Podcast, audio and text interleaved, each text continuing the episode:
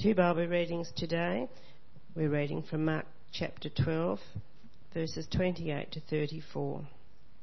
To begin with, and going on with 41 to 44. So, Mark 12:28, the greatest commandment. One of the teachers of the law came and heard them debating. Noticing that Jesus had given them a good answer, he asked him, of all the commandments, which is the most important? The most important one, answered Jesus, is this Hear, O Israel, the Lord our God, the Lord is one. Love the Lord your God with all your heart, and with all your soul, and with all your mind, and with all your strength. The second is this Love your neighbour as yourself. There is no commandment greater than these. Well said, teacher, the man replied. You are right in saying that God is one and there is no other but Him. To love Him with all your heart, with all your understanding, and with all your strength, and to love your neighbour as yourself is more important than all burnt offerings and sacrifices. When Jesus saw that he had answered wisely, he said to him, You are not far from the kingdom of God. And from then on, no one dared ask him any more questions. Then down to verse 41, the widow's offering. Jesus sat down opposite the place where the offerings were put and watched the crowd putting their money into the temple treasury. Many rich people threw in large amounts. But a poor widow came and put in two very small copper coins, worth only a fraction of a penny. Calling his disciples to him, Jesus said, I tell you the truth. This poor widow has put more into the treasury than all the others. They all gave out of their wealth, but she, out of her poverty, put in everything, all she had to live on. May God bless the word to us. Good morning, everybody. Good to be back in the house of the Lord. Good to be able to share God's word with you. And yes, it's all about God is watching you.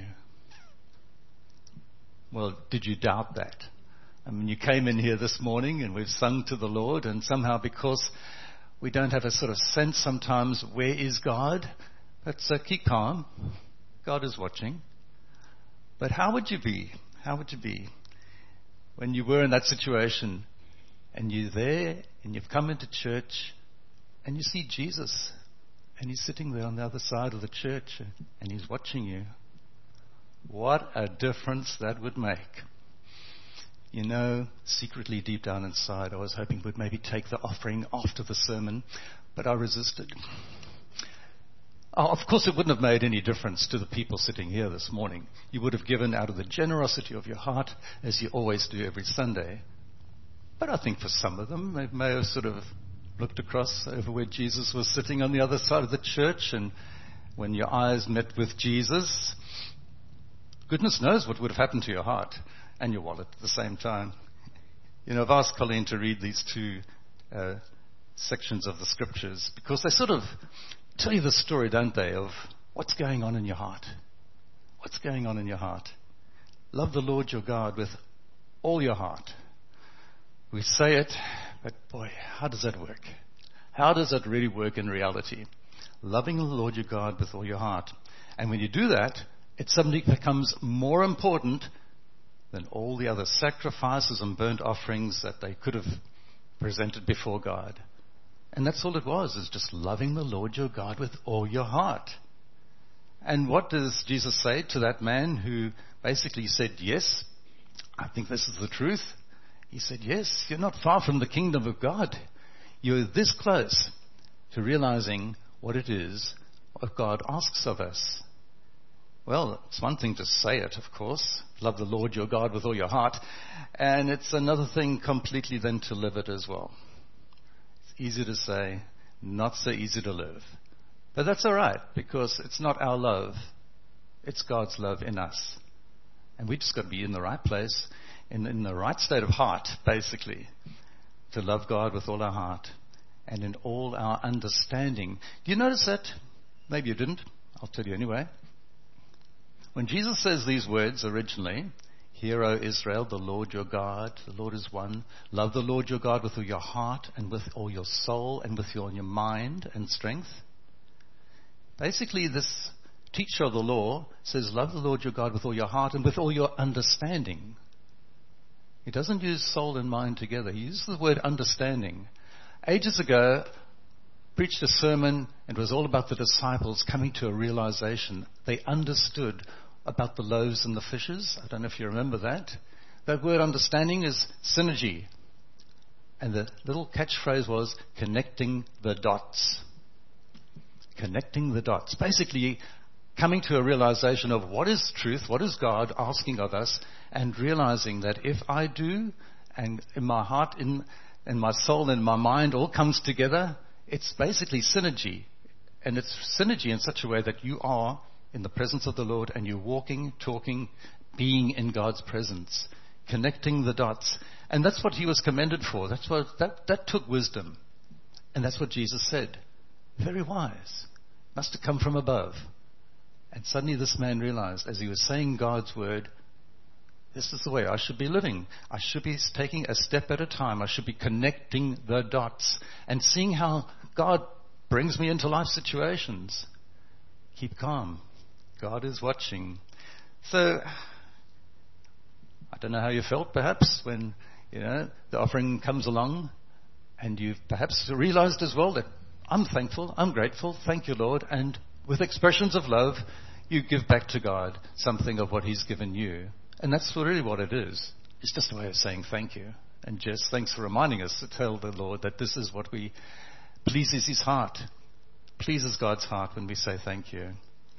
Well, there are a number of people here, maybe a number of widows, widowers. We're all individuals. God knows each one of us. That's a good thing. God knows as we come into this place that, yeah, He wants to realize that we, what we do, is significant. And that's where it sort of comes into the equation of even a widow. Now, what is Jesus saying? They're all individuals. Everybody was coming into this temple, and people were doing things that they were perhaps required to do. In those days, yes, you did actually have to pay temple taxes and things like that when you came into God's house there. And sometimes it's more of a obligation than a joy trusting that nobody feels obligated in any way here, but it's a joy to give back. But your offering is significant because you're not giving to the church, you're giving to God's work.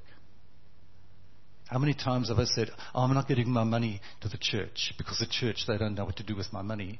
No, I'm sorry. Don't put it in that context. Put it in the context of you're giving back to God to extend His kingdom. And that's what God's pretty good at. But he needs resources. Not he needs. He would like you to be a partner. How's that sound?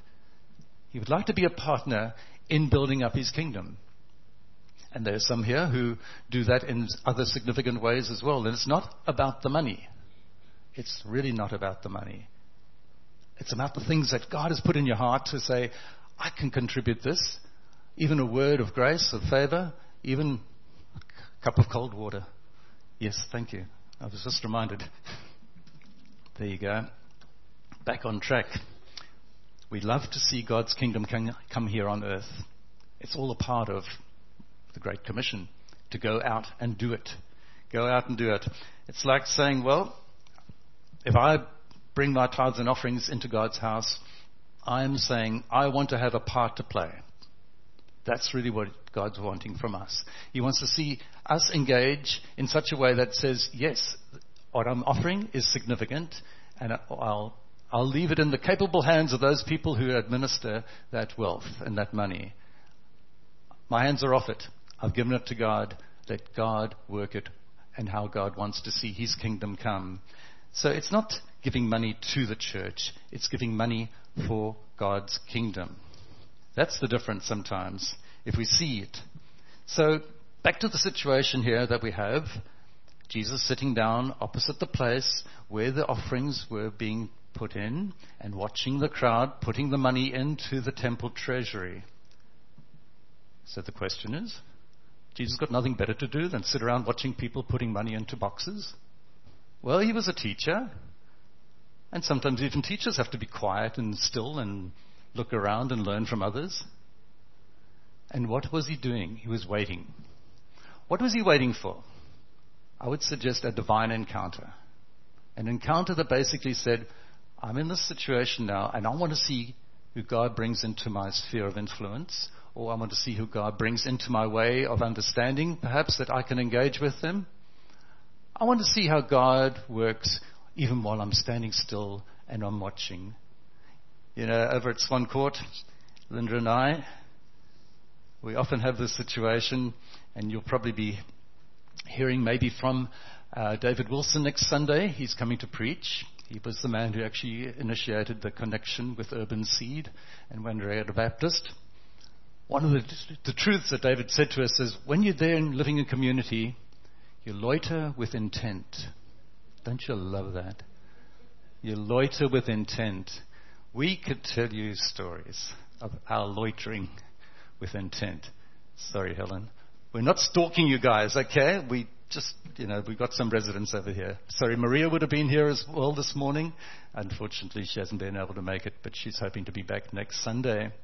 But here it is. You go off even collecting the post at the post box. And you're going outside of your little comfort zone and you're going to see, oh, who else is maybe at the same time coming there?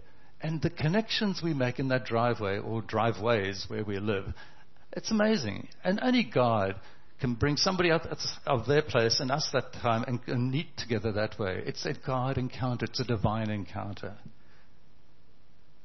So wherever you're living, it's a place where God has put you. And wherever you want to have some influence, look around you and say, who are the people who come into my sphere and come into my area? And, well, those are the people God would like you to encounter. So there he is. Jesus is watching. God is watching. Keep calm. But I don't know, have you had one of those divine encounters perhaps? Because they're the things that God would like you to have your spiritual radar working on. When suddenly, out of nowhere, as it were, things come together, even Jess with her work, looking, looking, looking, and then suddenly it all comes together and you sort of think, yes. So it's not about the coffee. It's about the connections. Sorry, Jess. But seriously, it is about the connections. That's why God's put you where you are. And you thought the work was all for you to get money. I'm sorry. Doesn't, no, not in God's economy. You are there as a source of grace and favor wherever God's placed you. The money is just a sideline. So it's not about the money. And don't get misled into thinking that more is better and bigger and better. A lot of rich people are here, and a lot of rich people put tithes and offerings in. And I have to tell you, God sees exactly. But on this particular occasion, they did not get noticed. Now, Jesus is the only one who's allowed to compare here, all right? Because he knows what's in your wallet and your bank account, every one of you. So that's okay. So when Jesus sort of says there are a lot of rich people giving in, that was nothing that was derogatory in any way. But sometimes you may have thought that you're walking along and you're coming in, and in those cases they probably had a money bag or something like that that they put all their shekels into, or denarii, or whatever they used to call them. And so you come up to these pots, and I've read somewhere that there were seven, and then I looked at something else in the temple. There were 13 of these large pots. I think by the time you got to number 13, if you hadn't actually given anything, your conscience would have got you. Because you'd be passing all these opportunities to give to God's work. I think by the age, by the time you got to the last part, you would have said, okay, pour it all in. And it could have made a really interesting sound when you get a whole lot of coins falling into one of these pots. And you can only picture or hear it in your own mind. You remember the old pennies that we used to have? decent sized coin, put about 10 or 20 of those together and pour them into a pot, they will make significant rattling, reverberating noises. So here comes a widow. And she's called a poor widow. Nobody knew how much she had in her wallet. So what made her different? Now we think poor as in monetary. A better translation for this one is what that she was destitute. The other translation is that she was a beggar. When you are poor, you are destitute, and sometimes you're resorting to begging as well. Now, I don't know too many beggars around this part, but coming from Melbourne, we often go down Swanston Street, and you see them sitting on the side of the pathway, footpath, and usually their heads are bowed, and they've got a little sign, says, I'm hungry, please. It's not a good look. And that's the picture of this woman. Her head was bowed, and she just walked in, and she was like destitute. Well, there have been a few encounters that Jesus has had with people who are destitute, and even the one who was uh, had been suffering from bleeding back in Mark chapter five. She was desperate. She came to Jesus. She needed help, and she just touched his garment, and she just knew that's all I need from Jesus. That was faith in action. This widow, in a way, had that same faith. And you know, it's all about the heart. I think she walked into that place seeking the heart of the king. She knew her two little coins weren't going to make any difference in this whole temple story. Really? Two cents? Where's that going to go? But her heart was in the right place. And where her heart is, is where her treasure is. And you know, Luke 12 says, Where your treasure is, that's where your heart will be. And remember the story perhaps of uh, one young man who was very rich he said, Jesus, I'll come and follow you. And Jesus turned around and said, Young man, here's the thing. You're very rich, but they're probably holding on to you more than you realize. Go, sell everything. Shock. And then give to the poor. That same word, poor, destitute, the beggars. Sometimes we're a bit too fussy about where we give our money. Jesus was basically telling this young man, you go and find somebody who's begging and give it to them. They're the ones who really need it. And then you will have treasure in heaven. Who knows the end of that story? Did it end well? No. He didn't want to let go. He really didn't want to let go. Ah, he missed an opportunity. Well, two small coins, two cents worth, maybe, and that's a lot we have a story, and it's such a similarity. You know, when Jesus is telling these stories, and he's watching and waiting, he's actually got his disciples nearby. And he's always looking for an opportunity to tell them about discipleship, about living the life of faith. And he'll remind them oftentimes, or they may even be reminded of another time in the Old Testament days, and when Elijah, a prophet, was told, go to the river Kerith there, and guess what? The brook will run with water. You'll be okay. And I've got some ravens who'll feed you some bread and meat. You'll be all right. And then in 1 Kings uh, 17 it says, and then the brook dried out. Don't panic, Elijah. I'm sending you off to Zarephath, and there's a widow there, and she'll look after you. So, of course, Elijah goes, and we don't know how long that journey took, but I think by the time he got there, he was desperately thirsty because he sees a widow, and he says, I need a drink. Now, remember, it's been a famine in the land, but she says, okay, I can probably do this. And um, she searches and she's uh, going to go and get him a drink. And then he says, Well, mm, I'm still hungry. And if you've got anything to eat, would you please bring me a, a small piece of bread? And that, that's where the story comes out. She says, Basically, I've got two things here. I've got a bit of oil, I've got a bit of flour. Think two cents worth. And I'm going to go home, I'm going to make a meal, and It'll be our last supper for my son and myself, and then we will die because there is nothing else. Now, talk about destitute. That's destitute. Your last supper, and then you die. Elijah says, Make it for me, give me that bread, and let them also see that there'll be enough for you as well. And she did it. She was obedient. She had faith to believe that the man of God who was there, this divine encounter, was telling her, this is what God can do, but you've got to take that first step. You've got to be able to say, it's all yours, Lord. It's all yours. A little bit of flour, a little bit of oil. I'm going to make this small little bread loaf, and I'm going to give it back to you. And that's what it was. She was giving it back to God. And I'm just sort of thinking this widow with these two small coins was basically saying, Here it is, Lord. I'm giving it back to you. Love your Lord your God with all your heart, with all your soul, with all your mind, with all your strength. This love for God and for neighbor is the most important thing. More important than all the burnt offerings and more important than, than all those sacrifices. So what happened here? So this lady's going off, this widow's going off, and somewhere she has come to a point, a transformation occurs. And I believe it has a, as a result, when she came to realization that she's going to put faith on the line here. And she came, and I believe when she gave those two coins, there was a sense of contentment, but there's also a sense of generosity as well. You see, here's the story. She could have gone, and she maybe she did go, to the priest in the temple. And she would have gone to him and said, This is all I've got left. Two coins. He said, Is that all you've got? She would say, Yes, that's all I've got.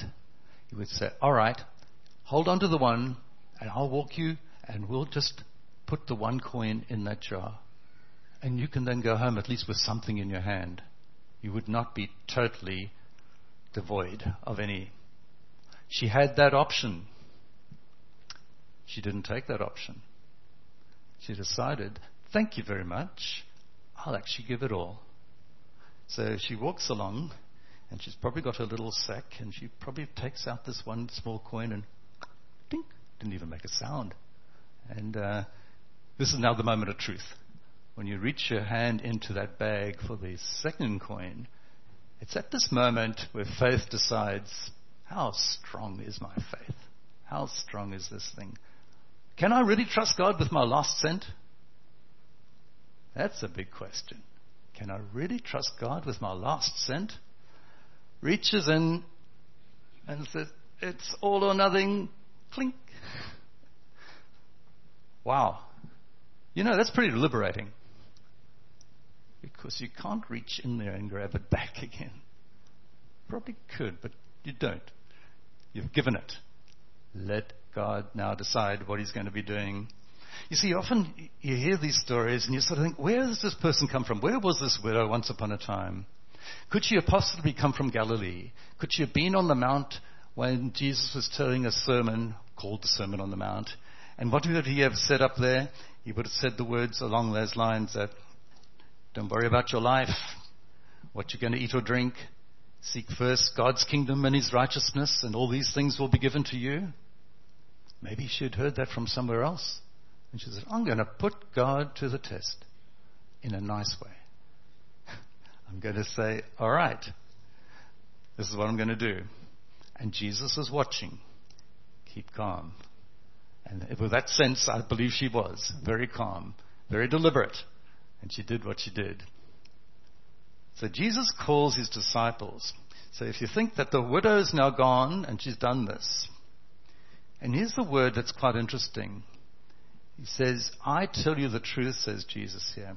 Now, when you read that, you've got to believe it. If Jesus is the way and the truth and the life, when he says, I'm going to tell you the truth, basically what he's saying is, this is a statement I'm going to tell you now. It is very important that you listen to me. So you still got the picture that he's sitting on the side, and I don't know where all the disciples were, if they were just sort of mulling around in little groups of twos and threes. But he calls them together, he says here. Calling his disciples to him, Jesus said, I tell you the truth. That next word, this poor woman. Now, if she had gone and put the coins in the jar and walked away, he would have said, That poor woman. I believe he actually called her over to join him. Otherwise, he wouldn't have said, This poor woman. And there she's now standing, destitute, penniless, and there the disciples are around.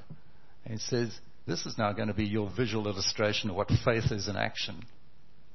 All the others gave out of their abundance, he says. In other words, their abundance, they were overflowing. It didn't actually hurt them at all with what they were giving. That's a nice position to be in. But this poor woman gave out of her poverty, her extreme lack, her destitute, she in a state of destitute. King James Version uses the word penury. Penury? Who's ever heard of penury? Well, if you read the King James Version, that basically means you have got zero in your bank balance. That's how bad it really is. What a lesson for the disciples to learn that surrender leads to sacrifice. And you know, the more you let go, the more God can give you. The more you let go, the more God can give you. You can't fill hands that are already full. And what's it say up there on the screen? Boom. Yes. Hold everything in your hands lightly. Otherwise it hurts when God pries your fingers open. What a picture. My last cent. No, God. Don't let me do it. And God says, You want to live by faith? You really want to live by faith? Yes. Now, as soon as you open your hand, of course, that's faith in action. And the next thing is you have to turn your hand upside down, of course, and let it all drop out. But yes, hold everything in your hands lightly. So, what a story. What a surrender. And there's Jesus telling the story, and he says, They gave out of their wealth, but she, out of her poverty, put in everything, all she had to live on. So Jesus is actually doing a bit of a comparison here, as I mentioned. But he's also bringing back into realization of once upon a time, way back in Genesis, we had the story of Cain and Abel. And who remembers that Cain, yes, he brought an offering of the first fruits of his crops, and Abel brought the lamb. And what happens? That somehow along the way, Cain's his offering wasn't accepted. But it was actually a comparison in a way. Because what happened was, in Hebrews 11 it tells us here, by faith Abel offered God a more excellent sacrifice, a greater, a more in quality. So it's not the quantity. And that's, I think, where the difference was.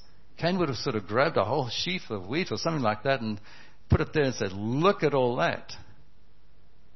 And Abel would have come perhaps with a lamb and said, Look at that. And it was the quality, it was the condition of the heart offering it. And that word that comes out there, where it talks about here that she put in more, that's actually probably not a great translation. She put in a better sacrifice. More is not the issue. It's not quantity, it's the quality. The better sacrifice is that came from her heart.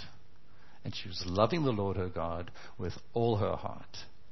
And that was what a more of a sacrifice was in her case. Yes. So God never measures our mind as such. We come in perhaps and we sort of think, all right, I've decided this is how much I'm going to be offering back to God. And God doesn't look at that. But He certainly has a tape measure and He measures the, the size of our heart, for want of a better word. He's just looking at our heart. He's not caring about what goes on in your mind, about how you're going to calculate if I give this much now and what's going to be left over and your ching, ching, ching, ching in bottom line. No, he's saying, what's in your heart? Give out of what's in your heart. And learn from this widow that when even you've got your last two cents and you want to be free to worship God, sometimes God says, open up. Let it happen. Offer it back to me and then see how I will supply. Because that was the promise. Seek first God's kingdom and his righteousness and all these things, these things about eating and drinking and where you'll live and where, what you'll wear, all these things will be given to you as well. Can we trust God on that? Big ask, isn't it? But think of the poor widow. Think if you were down to your last two cents, could you trust God with that? That's a question. So, come before the Lord, bow your heads in a moment of quiet, and say, Lord, is there something perhaps that I'm holding on too tightly? Help me, Lord, to open up my hands, open up my heart. And if God's saying something to you, work with Him on that.